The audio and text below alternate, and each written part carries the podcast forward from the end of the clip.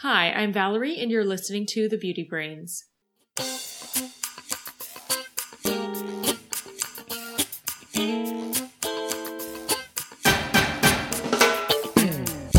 Welcome to The Beauty Brains, a show where real cosmetic chemists answer your beauty product questions and give you an insider's look at the cosmetics industry. I'm your host, Valerie George, and with me today is my co host and founder of the show, Perry Romanowski. Hi, Perry. Hey, Valerie, good to have you back. Happy New Year! Indeed. Well, we have an exciting program today, as usual. We'll cover, of course, beauty science news, and then we will answer your questions about aluminum hydroxide and topical products, Ooh, whether lip scrubs are worthwhile or not. my lips are already dry. It is winter in Chicago. The environmental impact of cosmetics, hmm. and what are the differences between bentonite and charcoal in a facial mask. However, we haven't had a chance to catch up yet this year. How's it been going? Oh, things are going good. The weather has been really screwy here in Chicago. It's finally winter time, but uh, I had a great New Year. I'm off to, uh, off on track with all of my goals. Uh, I've already read five books this year, so Wow, that's in- incredibly impressive. I-, I have a goal of one per week. How many do you have? I was gonna go one per week, but uh, last year I read 50, or 70 books, so uh, that's sort of my goal, I guess. Oh, very cool. So uh, you were off at the Consumer Electronics Show. Do you see any good beauty stuff there? Yeah, I was actually uh, last week, being the first work week of the new year, I already hit up two states for work. A lot of business travel already. I was supposed to have another trip next week, but I canceled it uh, just because it that's a bit much. Uh, but at the Consumer Electronics Show, it is a crazy show. If you ever have a chance to go, maybe we'll cover live with the Beauty Brains next year. It's pretty cool. Basically, if it's digital software electronics, uh, it's covered. The show is ginormous and it does take a little bit of pre-planning to make sure that you're in the correct areas that you want to go, uh, because quite frankly, it is exhausting. Even if you, you know, you have the energy, just like being in that environment with the lights of the show Yeah, yeah. and everything's like flashing and digital. Uh, it's, it's pretty crazy, but yeah, I had a good time. Well, were there any beauty devices there? That, that's where like P and G rolls out some stuff there, and uh, kind of the big guys. But uh, Yeah, a lot of people put out press releases typically to make sure that you're aware of it before you go to the show. Uh, some of the big players like L'Oreal and Neutrogena don't want to really show it to the public. They have these private suites for their devices, but other companies are out on the show floor, which is uh, pretty cool. What's interesting about these shows is as I'm, I'm looking at all the, we'll call them inventions or technologies that are available. I wondered how many actually get to the market and how many of these are just like concepts i mean there's a i've been going for a few years now and there's a couple beauty devices i've seen over the years that never really made it to market but it just kind of created a buzz at the show I did see a recent article about electronics and how in in China they're doing really well with the electronic devices for beauty, but in the United States they just haven't seemed to take off. And I, I don't know. I guess people have decided that there isn't enough benefit to spend a couple hundred dollars on some device for beauty products, where where they could actually get a cream or lotion where they might spend that. yeah i mean my challenge is technology just changes so fast it's hard to keep up with alone with just cell phones and computers adding beauty devices to is just another complexity i don't need personally I remember early on in the beauty brains, we were given one of these Clarisonic brushes. and- uh-huh Yeah, and you know it seemed good enough, but I barely washed my face anyway. So. oh my i'd wa- love one Oh, my wife loved it. So. oh good like, yeah, yeah. cool well let's get on to our beauty science news Sounds good.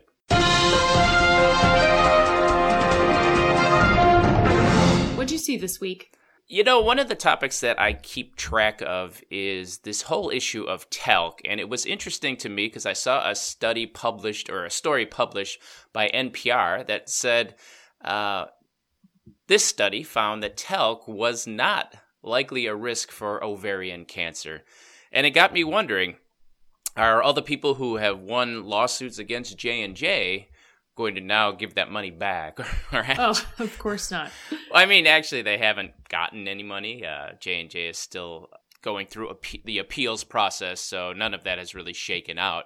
But this is not the first time where a technology has been found to be harming consumers in the courts, and then later on, science has demonstrated that you know it probably wasn't this technology. I'm thinking of the uh, silicone breast implant uh, thing that happened in the mid 1990s that actually caused Dow Corning, after setting up this billion dollar settlement, uh, to go bankrupt. And then later on, the science demonstrated that, in fact, there were, was no uh, links between silicone breast implants and uh, poor health. And that's kind of the case here with the talc powder. There's, this was a study of over 200,000 people. It's 250,000 people. It was a cohort study, which essentially they took data from people who they had asked about talc uh, many years ago. And then in follow ups, they looked at how many people had developed ovarian cancer mm. and the rate of use. And what they found was that um, the the raw numbers are ovarian cancer incidence was 61 cases out of 100,000 person years uh, among users and 55 cases per 100,000 person user among never users, which essentially they found there was not a statistically significant linkage between talc and ovarian cancer. And so I guess all those lawsuits will be thrown out now. Unlikely, but that's what the science says at the moment. Well, we'll see if uh, this study gets brought up in the appeals. I'm sure the people over J and J will be doing that. well, I saw a an announcement about a brand launching a luxury skincare collection, and it is an Australian brand and their featured ingredient is an extract from horse placenta. Oh, joy. my, oh, my. yeah. So I, I, had a little Instagram on my personal Instagram account. I had a little thing going on like, hey, would you consider using a product? And the uh, response was overwhelmingly no. Although I did have a couple people say, well, if it really, really did a miracle, I, I would consider it. Uh, they messaged me personally. You know, that's what I think about a lot of beauty product things, though. If something worked, no matter how disgusting it is, I think people would try it. I mean, if it really worked. If it really worked, yeah. Right. So rarely does that ever is that ever the case, though. Aside from the fact it's placenta and that's just strange, and the fact that it's horse placenta, which in terms of culinary in a majority of the world, uh, eating horse is taboo. I know it's widely accepted um, in many cultures, um, including in northern Italy. They like to eat horse, but uh, I just want to talk about the challenge that goes with ingredients derived from animal protein, fat, tallow, placenta, because uh, we don't see a lot of it. And it's not that this company has discovered something new. They're, I think they're really taking a risk by using uh, this ingredient.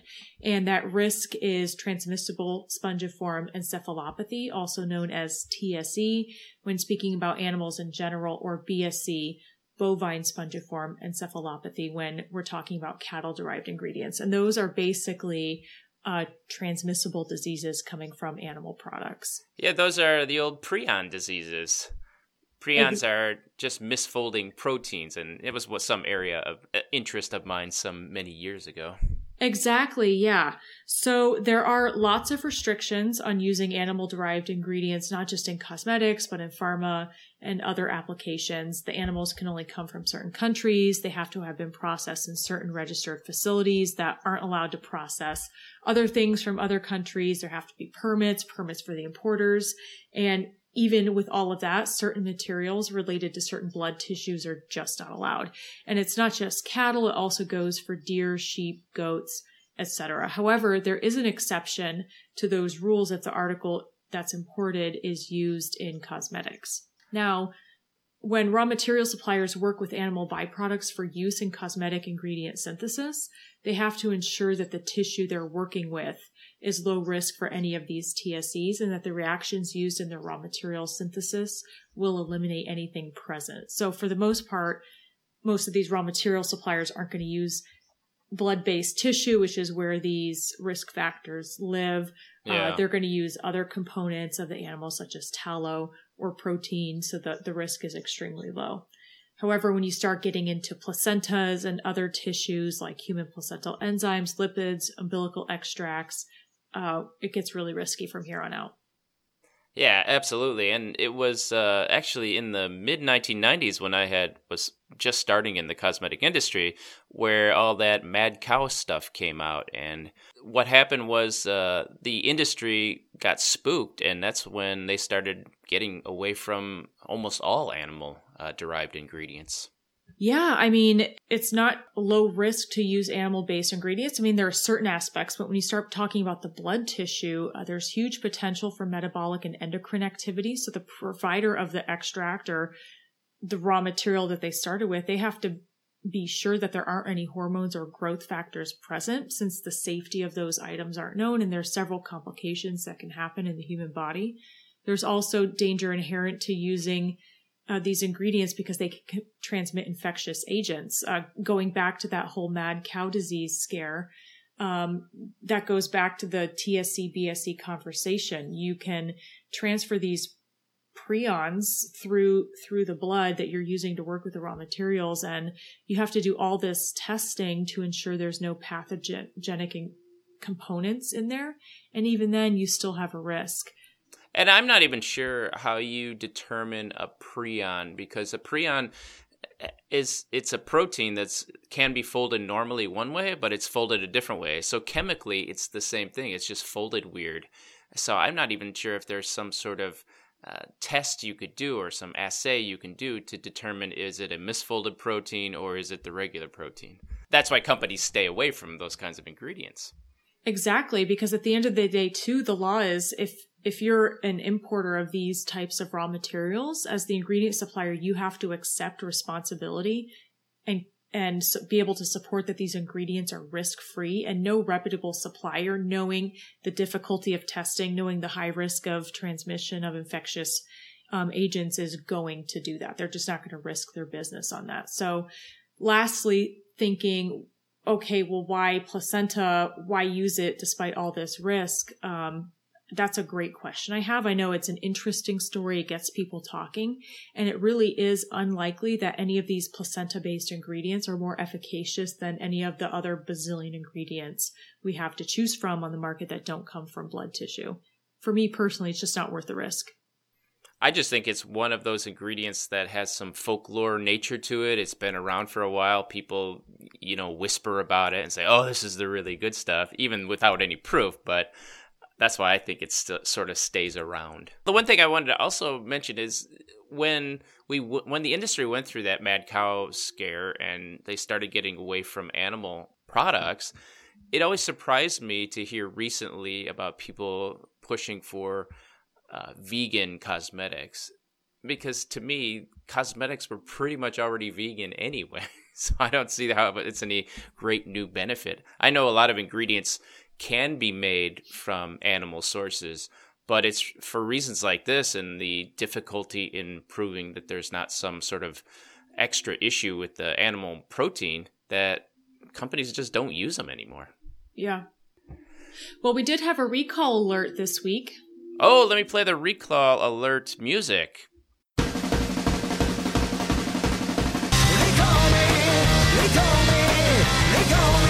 Say Yes To recalls their Yes to Grapefruit Vitamin C Glow Boosting Unicorn Peel Off Mask. So it, apparently, people are what having allergic reactions to unicorns. yeah, yeah. So there's recalls for lots of reasons. Uh, some being microbial. That's usually the type we cover on the show. But this one is because a lot of people, including small children, uh, that apparently have really good skincare regimens have been using so, yeah. this mask and they've been uh, getting really bright red faces with burn type marks on them like sunburns. Yeah i saw the pictures that people were posting on instagram. They they look pretty bad.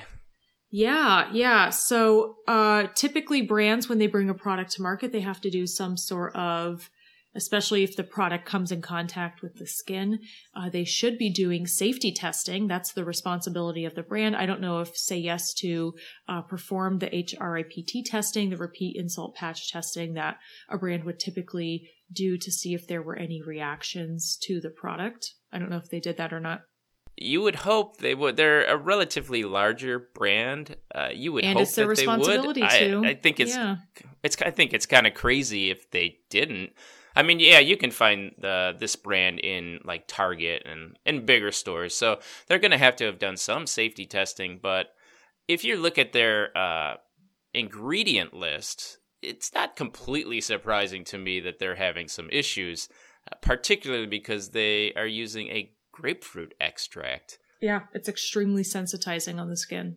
You do not want to have sun exposure with that. I don't know why you would use that. I mean, it, maybe if they were using it at like a really low level, it wouldn't matter. But if you use it at a high enough level to have some sort of effect, well, that could cause a problem.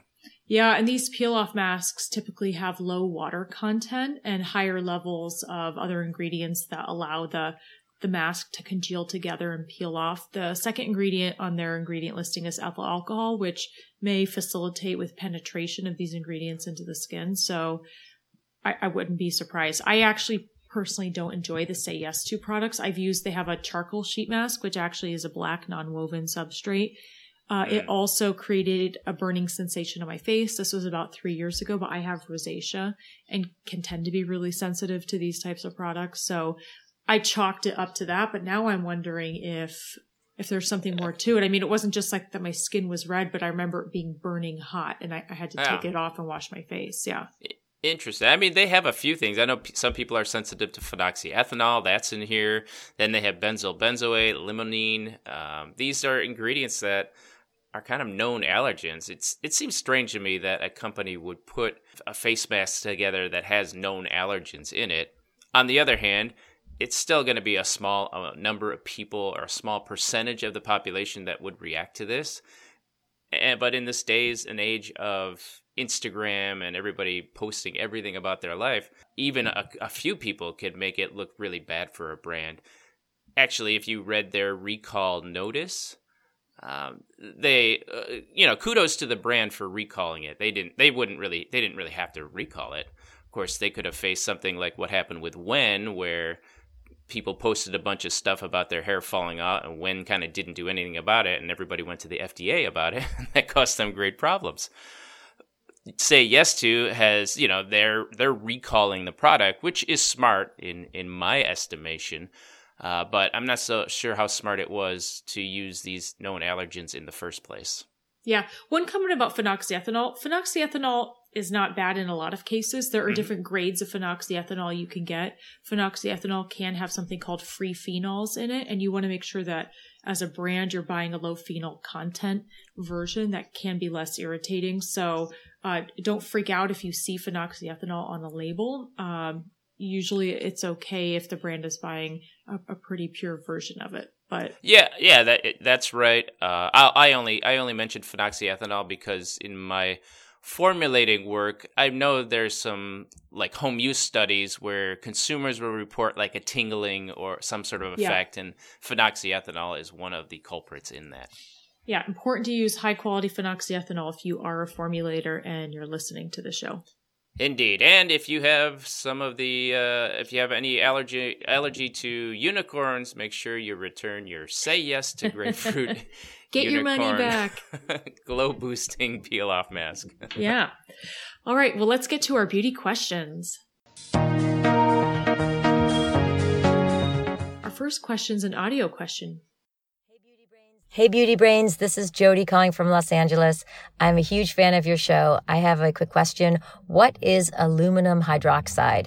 And if it is in a diaper rash cream, is that bad for your baby's skin?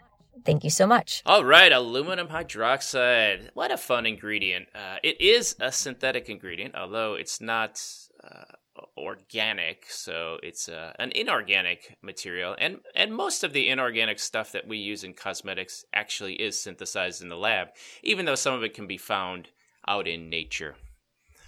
Well, aluminum hydroxide is actually an approved active ingredient to treat diaper rash. So if you go to the FDA monograph and look up the ingredients that scientists and product developers are allowed to use, ammonia aluminum hydroxide is one of those active ingredients. So, the fact that it's in the monograph, that means it has been approved as safe and effective up to a level of 5%, which is what was stated in the monograph. So, the product has gone through medical trials, it's been proven safe, it's been proven effective, And for that reason, it's not something that I think people really need to worry about the safety of. As far as what it does, it has an absorbent effect, and that is that's how it works. Um, and it also has no known skin toxicity. So they're, they're really, as far as is this something you should worry about? Uh, no, it's not. It's not something to worry about. It's a, a safe and effective ingredient. Yeah, aluminum hydroxide, I think people may be confusing it with sodium hydroxide, something that could be considered caustic if you were to use it neat. Aluminum hydroxide is actually a physical particle. Uh, it's not like a solution where, you know, where you're in the movie Batman and you get thrown into it and your skin starts to dissolve and stuff like that. Uh, it's actually a, a pretty inert powder. Yeah, and has that absorbent property. Now, you know, I think one of the reasons that people worried about aluminum hydroxide is just because of the word aluminum. Uh, somehow in the world, people have become afraid of aluminum and you know, there's no reason to be scared, but unfortunately, the fear marketers have made people afraid of anything that says aluminum, especially things like antiperspirants and other products applied to skin. Since this is a thing for baby diaper rash, I can understand like a new parent uh, who would be afraid of everything. And when you have marketers telling you to stay away from aluminum products, I can see how that might be uh, worrisome to new parents.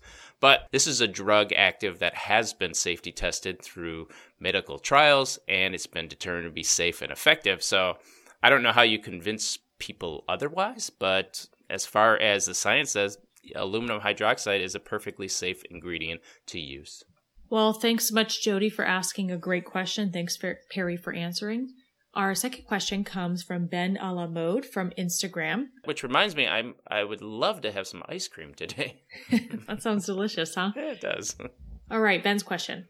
I feel that lip scrubs and masks are all the rage these days, and I'm not sure if they have long term benefits. I know that a scrub may make lips feel soft in the moment, but will they make my lips feel and look younger over time? Which ingredients are good for these scrubs and moisturizers to have? Well, that's a it's a good question. Yeah, yeah, the whole notion of exfoliation does that really improve your skin over the long term? Mm, yeah, I don't know. I think the data is out on that. But how about the lip scrubs?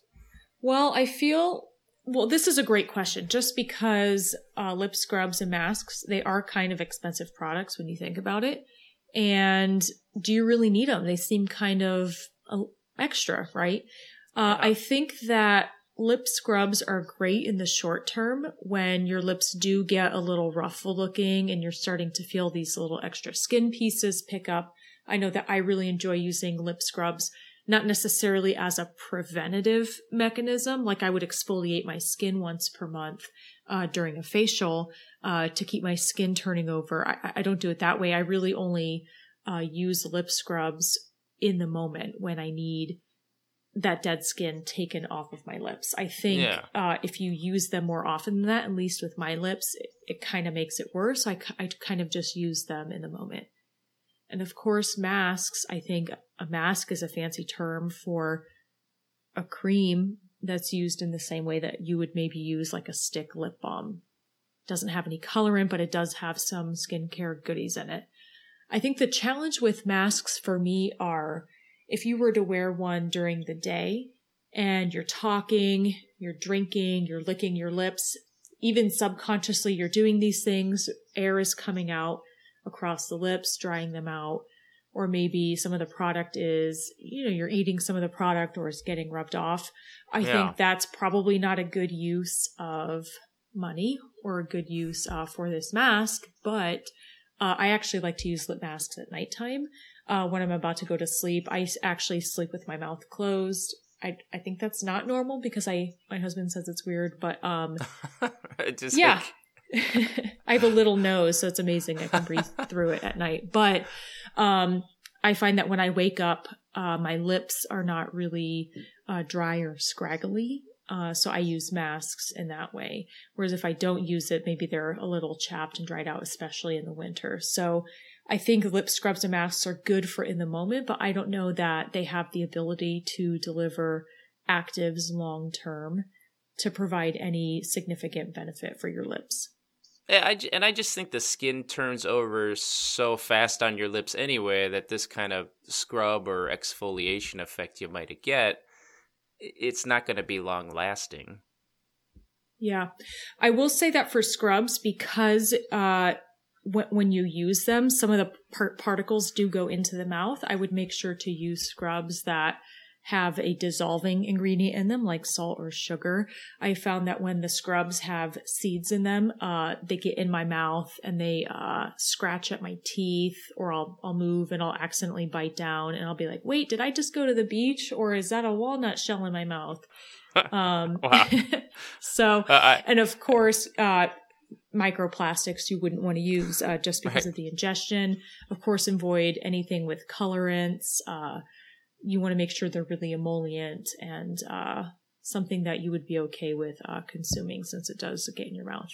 It seems a bit like a gimmick product, but if you like it and it's fun, you know. I like it in the moment. I think they yeah. help. Um, I mean, yeah. can I also live without them? Sure. Sometimes when I'm in a pinch, I actually just go to my kitchen cupboard and I take some sugar and I, I, uh, use a little bit of an oil that I have and I just scrub my lips. And that's if like I have a ton of dead skin on my lips and I'm trying to wear a lipstick or something like that and I don't want to look like a crazy person. But God, um, it must be so fun to be a woman. yeah, this, but this has never occurred to me. long term is an anti-aging tactic, I think if you just keep uh, keep your lips hydrated, a lip balm should do. Um, I would and, agree. And you can yeah. save the money on the mask. You'll be okay. Indeed. And, you know, they should sell uh, dental floss with these things if you can get little particles in your teeth. yeah, I don't want to crack a tooth from my lip scrub. Man. exactly. All right, next question, huh? This one comes to us from Wade. Wade was uh, looking for some help on some homework, apparently. Wade was wondering if we could help with a paper he wanted to write on the impact of cosmetic use and the environment. He says, Can you please help by providing info for contributing factors that identify cosmetics as an environmental health problem? And the consequences that would arise if the problem is left unsolved or unresolved. Anything will help. Thank you so much. All right, so I think we're going to talk about it from a finished pers- finished product perspective because Wade does say, "Hey, cosmetics, environmental health problem," and I think you know, we often get these products at the store or delivered to our door and we think they're ready to go without thinking of environmental ramifications. But really, in terms of environmental studies, cosmetics goes all the way back upstream to the raw material suppliers, which I think is where some of the environmental burden um, can be. It's why some regulations are in place, particularly in New York with 1,4-dioxane, this new law. But we're going to talk about it from a finished goods perspective. Yeah, and that is a good point to bring up, though, too. When you see brands talking about how they're environmentally friendly and sustainable, um, they are usually talking about themselves and they're not talking about upstream, like the upstream people that they work with. Now, in some cases, they are, but the it's very difficult to track the performance of your upstream suppliers and how they are within the environment. Uh, it's just they don't keep track that well. But let's talk about cosmetics themselves and what kind of environmental impact that they have. Now, I'm a formulator, I'm a chemist, and I did take some environmental science, but I'm not an environmental scientist. And so this is just going off what I read over the years. And I'm sure there are some environmental scientists out there who could set the record straight if we say anything incorrect. But from my vantage point, there's really five ways that the cosmetic products can impact the environment. Uh, first, there are the chemicals that can get into the waterways. Then there are supposed toxic chemicals and whether that's having an impact.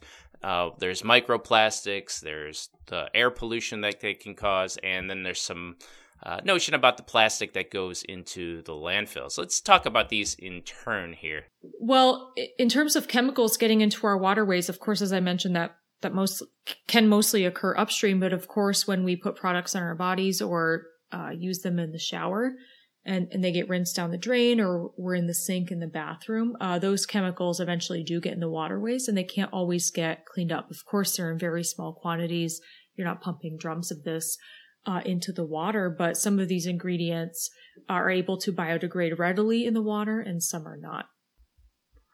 Yeah, and that is the big challenge. There's not uh, a lot of environmental studies that follow all of the chemicals that come from your shampoo and then get into the waterways and, and where does that end up. Most of the stuff is going to be biodegradable, but like you say, some of it can start to build up in in, in the planet. Uh, so, so that's a reality. So let's talk about the so that so the bottom line is there is some level of chemicals getting into the waterways. I would say though if you compare the cosmetic industry to other industries about stuff getting into the waterways, the paper manufacturers, the automotive, uh, paints and coatings, household cleaners. Right. There's a lot of industry and a lot of chemicals getting into the system.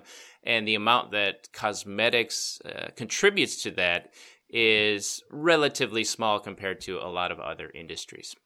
Although it's not nothing, so there is, you know, take that into consideration. The other notion is toxic chemicals. Are there toxic chemicals that are in your cosmetics that are getting into the environment? Now, if we talk about the level of these so called toxic ingredients in cosmetics, you know, it's not all of them are at a level that would be toxic. I mean, remember, there's the dose that makes the poison. So, say if a thousand molecules of an ingredient might cause you harm, that's the level. If you get exposed to one molecule of that same ingredient, that's not going to be a problem. There's no harm there. So, dose makes the poison. I mean, think of a little bit of water is fine, too much water can actually kill you. Uh, water, in some levels, is toxic at a certain level. So anyway, the, the second point about toxic chemicals is that uh, these things get further diluted down when they go into your water system. Uh, so, as they say, the solution to pollution is dilution. Do we do we still say that? we do not still say that. Uh, that's what I was. Do not say that. Although I, I, have heard people say that, but that's that's not the forward way of thinking. But that has been something that has been said in the past and it, it it is it is true to some extent, but you don't want to have that attitude because at some point you can't dilute anymore. Yeah, Captain Planet would disagree. there is also the microplastic problem. Uh, the, now, these have been considered a problem from cosmetics, uh, although there are other industries that produce much more microplastic pollutions than cosmetics. Many more industries. Oh gosh, don't even right. get me started on this. Right. I think we talked about microplastics in a previous show. I forget the number. Uh, but you can go back and listen to that. I'll put a link in the show notes. Nevertheless, the EU has banned microplastics in cosmetics, uh, and some of the states in the United States have done that also. So, you know, it's something that cosmetic companies have tried to get away with. I mean, get away from. and I'm, sure some people try to get away with it. Who knows? they they probably do. Actually, I I saw the microplastics issue, and for me, because because I thought the microplastics just related to exfoliation products, and to me, the exfoliation that you get from a microplastic bead in your body wash is minimal. I just thought it was just a gimmick special effect. So I thought it wouldn't be any problem to get rid of those things because they're not really having much impact. But I do see that they have expanded the definition of microplastics, and some people even consider carbomer, for example, a microplastic. Yeah, they're still trying to iron out the global definition of what plastic means. I mean, plastic is a polymer, and so there are people saying, well, all polymers are plastics, and, and that's certainly not the case. So they're trying to figure out, okay, what chemistries in what combinations constitute a plastic particle. So we'll probably continue to see some legislation moving forward even further, more specifically in the European Union. Yeah. The other place that cosmetics can impact on the environment is air pollution. Mm-hmm. I know in mm-hmm. California they have set VOC limits. VOC stands for volatile organic compounds. And that just regulates the amount that a formulator can put in the formula. Uh, so, and this is really why hairsprays aren't as good as they used to be because now they went from 80% VOCs down to 55% VOCs. And the way with a hairspray that you reduce your VOCs is essentially you add water to your formula. And as you might know, water in hairspray makes the hairspray not work well. Yeah, and they're going to actually restrict it even further, Perry. That's really? the news on the docket. Yeah. Oh boy, start hoarding uh cans of hairspray, people. At least in the state of work. California. Yeah. Right.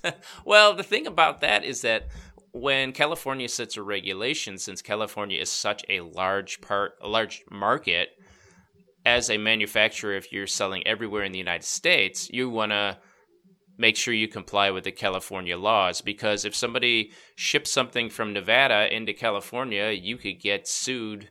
Uh, your company could get sued for all of the products that are on the shelves for sale in California. Yep. So, co- cosmetics can have an impact on the air quality, but you know, it really these are disproportionately regulated, if you ask me, because uh, cars put way more VOCs into the atmosphere than hairspray, but hairsprays are the ones that get more tightly regulated. Although I'd say it's pretty common for the cosmetic industry to get treated like this, where other industries get a pass, but the cosmetic industry, for some reason, seems to be one that can uh, that people just want to regulate. Now, perhaps the most significant impact of cosmetics on the environment is the packaging. Now, some companies are offering packaging free options like solid shampoo bars, but I don't think these things will ever be more than niche products. They just don't work the same way as, you know, your squeeze bottle. And so I don't I, I think that's an interesting solution at the moment, but I just don't think it's something that will take off beyond something you bring out while you're camping. I don't know. Um, there is also the refillable containers, but here again, and maybe this is just my bias showing, but I just don't think uh, refillable containers are going to take off in a big way. I can't think of uh, any other area where they took off in a big way. You know, maybe they will, but you know, when you're talking about plastic waste, the beverage industry makes much more of an impact than cosmetics. You know, think of it the think of it this way: like I drink a 20 ounce plastic soda bottle, and it uses about the same amount of plastic as a shampoo bottle. But that shampoo bottle will take three weeks to a month to go through. And I finish like a 20 ounce bottle of pop in about 30 minutes. So, yeah, and multiple people could be sharing the shampoo bottle, by the way. Exactly. And so there's just a lot more plastic waste uh, produced in, say, the beverage industry than there is in cosmetics. So there is that. I like the idea of refillable containers. I, I use glass containers at home, but I also make my own products and refill those containers. Uh, I don't know that everybody can do that. I, ha- I have that luxury and that skill yeah. set. I do know in Los Angeles, which is a rather large metropolitan area, there are places popping up where you can uh, bring your own container and they help you sterilize it and you add in your own shampoo or your lotion or whatnot. But it's not a new concept. First of all, it's been around for a long time. I think yeah. the timing is more right where people are having this conversation. But unless there is widespread availability, and I'm going to be very honest, some financial incentive, I have a, a feeling it will be very hard for it to become the norm because people don't like to be inconvenienced.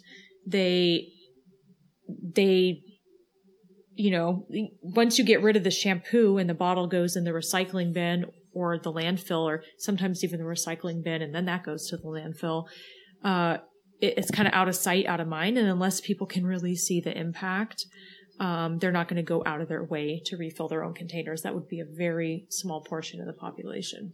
Yeah i just don't see this taking off on a large scale. You know i hope it does and maybe it maybe it helps but uh, i i'm skeptical. Now, one of the claims that I saw that was that the small companies were the ones leading the way for pushing the reducing the environmental impact. And while I believe that there's innovation going on at small companies, and they're often the ones uh, that a, a, small company will uh, experiment with something, and a big company will see it and, and like it and take it over, and, and that's great. I don't really think the small companies are going to have much impact on this problem of the environment you know, it's a bit like uh, the people who recycle everything. They walk to work and they're very conscious about their own individual impact on the environment. The reality is that individual behaviors does not have a huge impact on the whole problem. What you really need to do is a system wide change so that then people don't have to think about it and they can actually have an impact on the world. If if every individual is required to do uh, specific steps, uh, we're never going to solve the problem of pollution in the environment. It has to be a system wide thing. And that's why I think um, if you're going to make significant impacts on how, cosmetics affect the environment, it's going to have to be these big companies that take actions, and they really are. Both Procter and Gamble, Unilever, uh, L'Oreal, uh, you know, they have significant sustainability programs, and uh, they're looking to reduce their carbon footprint. And we actually talked last week about P&G. They work with this organization called TerraCycle that uh, collects used cosmetic containers and they recycle them. Well, what can consumers do? Now I that is mentioned a really good question. Yes, what can, what Yeah, can we I do mean- about all this? I, I mentioned earlier I make my own products. I have the skill set, the know-how, the luxury to have a lab in my home, but I don't think most people can do that. And at the end of the day, without proper knowledge, uh, it's not such a great idea. The types of products people can make in their kitchen are likely not going to be as good as ones perhaps made in a lab, like my home lab. Now you can buy ingredients from home craft suppliers, but uh, at the end of the day, by the time you get all these ingredients, get them shipped to you, get them stored, throw all the shipping trash away, and then make stuff, and then put stuff down the sink. Yeah. Uh, it might not be much better for the environment than just buying maybe a larger size of a finished product as opposed to small bottles. Like get a gallon of body wash instead of, uh, you know, an eight ounce plastic bottle or whatever. if you add up though the impact of that, like all the shipping around and all the repackaging and all the stuff that goes into getting those raw materials as a hobbyist, uh, you might as well just go into the store and bought the finished product. Yeah, but it is fun. So if you're looking for Oh, a yeah. relaxing hobby, it is it is a lot of fun. absolutely, absolutely, it's fun. Of course, look for companies with a large level of transparency, companies that advertise these sustainability programs that they're involved with.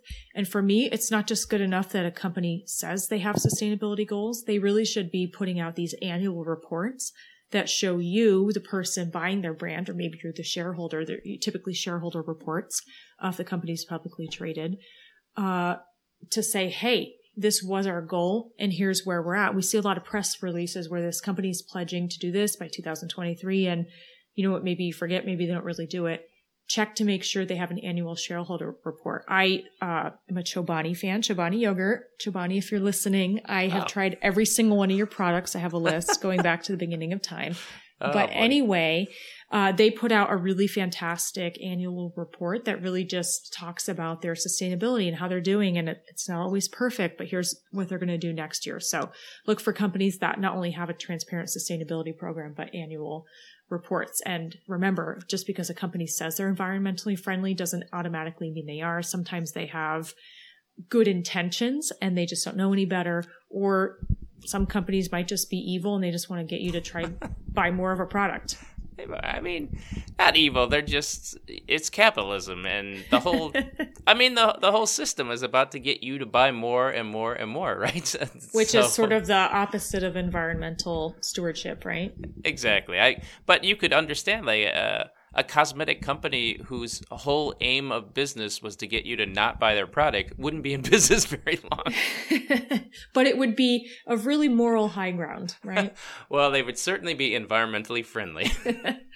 well, our last question today is from Ravi on Instagram again. What are the differences between the mechanism of charcoal and bentonite when they work on your face in cosmetic products? So we see a lot of clay masks out there. Those aren't aren't new. I was using Queen Helene's as a kid uh, with all the clay in there from the pharmacy, the bottom shelf of the pharmacy, but nonetheless at the pharmacy. And of course, activated charcoal being all the rage now. So activated charcoal is also called activated carbon, and it's a highly absorbent powder that's typically made by heating and charring wood or coconut or bamboo or peat, basically some biosource.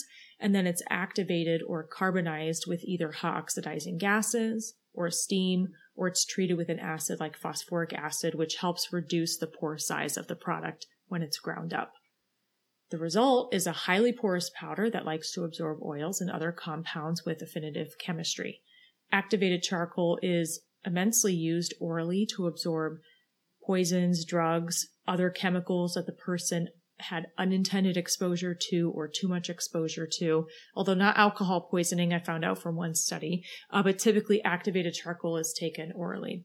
There are few studies in cosmetics, and by few I mean I really couldn't find any, where it Ah. studied topical impact. But of course, raw material suppliers, the people selling activated charcoal, purport that it not only absorbs oils, but pollution particulate and other toxins, which could make sense. It's a porous material. You're leaving it on a surface and it's going to absorb uh, items from the surface. Makes total sense. Well, charcoal was the big hot item a couple of years ago, if I recall. now it's CBD, but charcoal was the one before that, if I remember. Charcoal is still hot. So Is it? what Oh. people forget about charcoal is that it's not this intelligent carbon based item where it's like, I only absorb the bad stuff. it absorbs everything. So a lot of people take this activated charcoal who don't really need it. And, don't forget, like it's absorbing the good stuff in addition to the bad stuff. So be be very careful. Don't take activated charcoal unless you absolutely have a medical need to. Right. So all those vitamins from that fruit that you were eating gets absorbed by the charcoal and then flushed away, right? Exactly, and who knows what else in your body. So just be very careful. It's not an intelligent molecule. The other uh, compound that was asked about is bentonite. That is a trilayer smectite clay mineral from the earth. Nevada is one of the biggest suppliers of bentonite in the United Wow. States, Who knew? mined right out of the ground. It has a platelet shape, and it actually is not this inert platelet. It has a really active chemistry on the surface because the flat part of the platelet is negatively charged, and the sides, like the edge, are Mhm. positively charged. So this polarity has to uh, helps give it its active activity. So Ah. similar to charcoal in its ability to absorb heavy metals and oils, it also works as a thickening or suspending agent in cosmetic products because of those those charged sides. Actually, when you apply a lot of shear to it, a lot of mixing power, Yeah. it causes the platelets to spin really rapidly, and those charges orient themselves opposite to each other, and it actually provides a house of cards network. So if you think of a house of cards, each playing card is a platelet, and they stack each other up and support this whole house. That's how bentonite works. So in addition to having these absorbing properties on the skin of oils and stuff like that, it's actually a functional ingredient, whereas activated charcoal uh, doesn't do that. It just pretty much settles in a product unless you have a suspending agent in there. The clays are also very good at absorbing microorganisms, so they're really hard to preserve. yes, I told you they're not smart. Uh, Right. so, but the I I mentioned this tri-layer. Each layer has a different um, chemical composition from the earth, and they're typically earth metals. Uh, hence the name in the periodic table of that column: sodium, magnesium, um, even aluminum can be one of the metals uh, in these plates. And it's they're not uh, freely bound per se, although they can uh, deposit on the skin. So I couldn't really find any literature that compared the uh, two of them together. I, I could find some absorption capacity of certain oils with charcoal, not much else. Uh, but in general, you typically use more bentonite in a formulation than you would charcoal. So I would imagine because you have more bentonite, you're probably getting more absorption capacity. And again, I didn't find any studies about the charcoal um, on skin, just tons of articles about ingestion. But there are some studies done with bentonite about sebum reduction and removal of certain elements from the skin, like iron, while adding beneficial trace minerals like magnesium and silica to the skin. Yeah, it's an interesting technology and it has some functionality. Uh, the charcoal is kind of a new one. I haven't really worked with it that much, but it seems a, a bit more marketing hype than uh, actual functionality, at least on the skin. At least on the skin, yeah. But if you're poisoned, I definitely would recommend taking it. Okay, so you bring little charcoal tablets when you're out hiking and you get a snake bite. I don't know. But uh, also, people, um, activated charcoal is really useful in toothpaste. I, I forgot to mention, I, I did find some stuff there. Not that's not really sexy with the skin and stuff, but they do put it in toothpaste as an ab- abrasive, um, and to help uh, with the tartar and stuff like that. so it doesn't it doesn't stain your teeth black then. Uh, it does temporarily. Um, Oh. I don't know if you've seen. There's this uh, activated charcoal toothpaste. It's pretty funny. I have not. I, actually, I have uh, my front four teeth are actually fake. Oh, okay. Yeah, I, I knocked them out when I was a youth. So Uh, you wouldn't was be worried about the walnut scrubs in the uh, walnut particles in the lip scrubs then. Exactly, I would. Uh, they would get behind my plastic teeth or something. Oh. That's why I don't wear use those uh, skin uh, those teeth lightening things because they don't affect the plastic the same way as my teeth. oh, that's so funny. Well, Ravi, thanks so much for the question. It's a good question. Uh, hopefully, that aids you in your work. I want to thank everyone today for listening. If you get a chance, go over to iTunes and leave us a review. That will help other people find the show and ensure we have a full docket of beauty questions to answer. You know, next time we should uh, read some of those uh, iTunes reviews. Maybe uh, see what people saying about the show. Yeah, let's do it. Five stars. Unless, unless, they're saying bad stuff about it, then we won't read any of them. well, we could read that too. It might be a good laugh. Exactly, and we'll just blame it on Randy.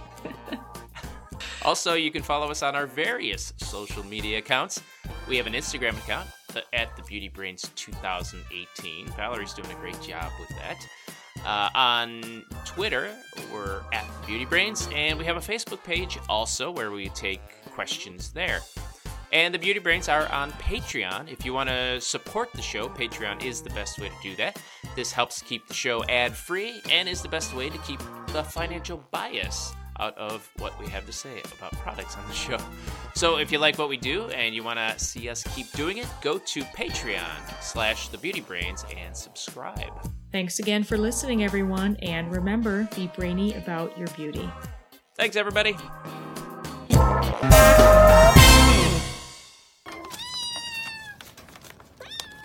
Kittens.